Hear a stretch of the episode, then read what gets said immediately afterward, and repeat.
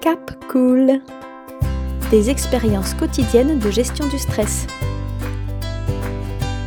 Ce podcast vise à vous partager chaque jour ce que j'apprends et surtout ce que je teste pour gérer mon stress. Des hauts et des bas, des jours avec et des jours sans, je ne vous cache rien. N'hésitez pas à vous abonner pour rejoindre l'aventure.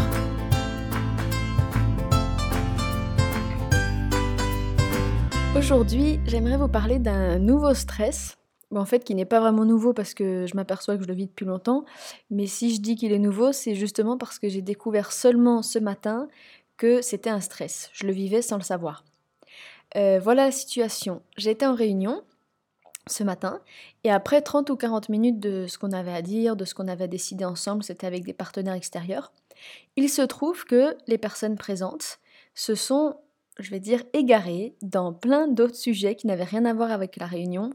Euh, c'est passé par des sujets un peu philosophiques, ils me disaient ce qu'ils pensaient de l'éducation dans ce pays ou je ne sais quoi. Et puis après, à un moment, ils, ont, sont carrément venus à évoquer un concert qu'ils voulaient organiser eux dans leur structure, mais du coup avec lequel j'avais absolument rien à voir. Et euh, ils se sont mis à parler de tout le travail qu'ils avaient à faire comme s'ils étaient en réunion interne d'équipe.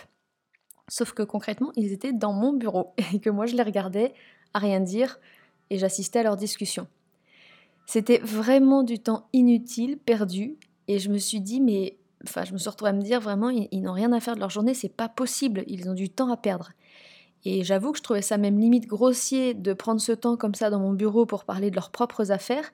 Et si je le précise ici, c'est que j'ai réalisé que c'était le principe même qui m'énervait et c'est un sujet que j'ai déjà évoqué dans un épisode euh, précédent, euh, que j'ai toujours pas approfondi d'ailleurs, euh, cette sensation d'être énervé quelque part, même pas pour la situation elle-même, mais plus pour le principe. Bon, donc ça j'y reviendrai parce que c'est un sujet que j'ai pas encore réussi à approfondir.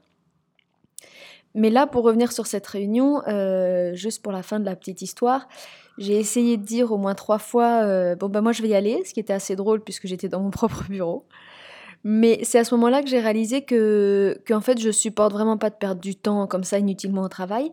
Et c'est là que j'ai vu que ça me provoquait un stress parce que j'avais vraiment des réactions physiques. D'ailleurs, c'est assez rare que le stress me provoque des, des réactions aussi clairement identifiables. Je tenais pas en place sur ma chaise, je bougeais, je changeais de position toutes les deux secondes.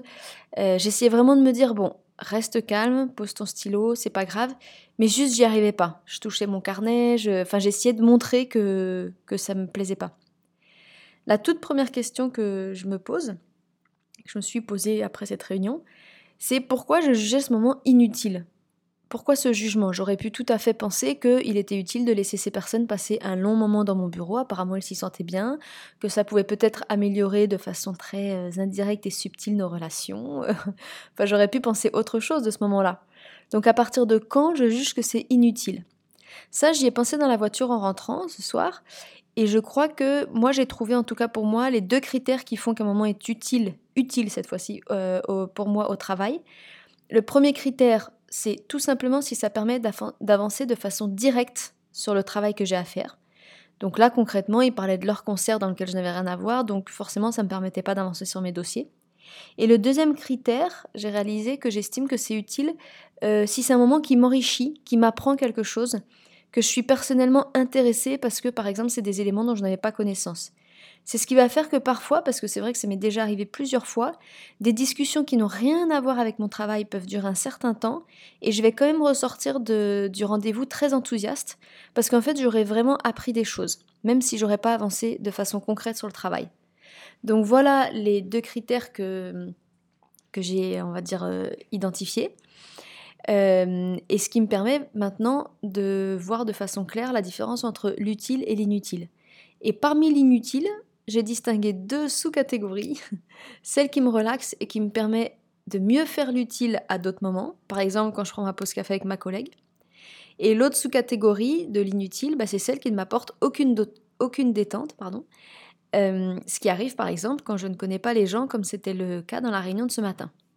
Donc je reviens à cette fameuse réunion qui du coup se retrouve dans la catégorie non seulement inutile mais en plus la sous-catégorie non relaxante. Et étant donné que ça me procurait un stress, euh, bah, je devais trouver des solutions pour le gérer. J'ai pensé sur le coup, par exemple, à dire que j'avais un autre rendez-vous pour tout simplement m'extraire de cette situation. C'est quand j'ai essayé de dire deux, trois fois, bon ben moi je vais y aller. C'était pas du tout euh, convaincant et ça n'a pas abouti à un succès, mais j'ai quand même essayé. Euh, au début, j'ai pensé que cette solution de dire que j'avais un autre rendez-vous était une fausse solution, mais apparemment, au moins du point de vue théorique, d'après ce que j'ai lu, ça fait partie de l'une des trois catégories de gestion du stress qui est justement la catégorie dite externe et qui consiste à tout simplement faire que la situation stressante ne soit plus présente. Soit on la brise, j'aurais pu dire à mes interlocuteurs que je les invitais à partir de façon claire et nette, soit on l'évite. C'est ce que j'ai essayé de faire en disant que c'était moi qui, partais. Mais euh, bon, de toute façon, là, j'ai pas réussi à le faire de façon claire et nette sans perdre mon temps. Et, euh, et j'avoue que ce qui m'intéresserait aussi beaucoup, c'est de trouver une solution qui est du point de vue théorique, appelée une solution interne, c'est-à-dire que ce serait en moi que je changerais quelque chose pour que la situation bel et bien existante que je n'évite pas, en fait, ne me déclenche plus de stress. Là, par exemple, j'aurais bien aimé réussir à accepter cette situation en me disant que je n'avais pas le choix, que voilà, c'était quelque part totalement inutile de gesticuler sur ma chaise dans tous les sens, ça n'allait rien changer et qu'il valait mieux accepter les choses comme elles étaient. Donc voilà la différence entre solution externe ou interne. Et l'une ou l'autre, je réalise que si je savais vraiment m'en saisir, vraiment ce serait super parce que j'aurais cette sensation d'être maître de ma journée et que rien ne peut me déstabiliser. J'aurais l'impression d'avoir toujours le choix en fait. Ok, cette situation ne me convient pas du tout, je la brise. Ah oui, cette situation ne me convient vraiment pas, mais c'est pas grave, ça n'a pas d'importance pour ma journée, je la laisse se dérouler. Ça ne me génère pas de stress. Voilà, ça ce serait vraiment mon quotidien de rêve. Vous voyez qu'il y a beaucoup de travail, mais je m'y attelle. Et du coup, sur cet épisode, je vous invite peut-être à observer les solutions que vous, vous utilisez, ou pas d'ailleurs, en cas de stress. Est-ce que vous vous dirigez plutôt vers les solutions externes, où vous changez vous-même la situation, ou vous l'évitez? Ou est-ce que vous êtes plutôt du genre à rechercher des solutions internes C'est sur vous-même que vous travaillez? Moi, ça m'a beaucoup aidé de distinguer ces deux solutions parce que ça me permet de passer de l'une à l'autre ou de constater que je suis, par exemple là, moi j'ai constaté que j'étais quand même énormément orientée vers les solutions internes et je me dis bah pourquoi pas aussi pratiquer les solutions externes de temps à autre.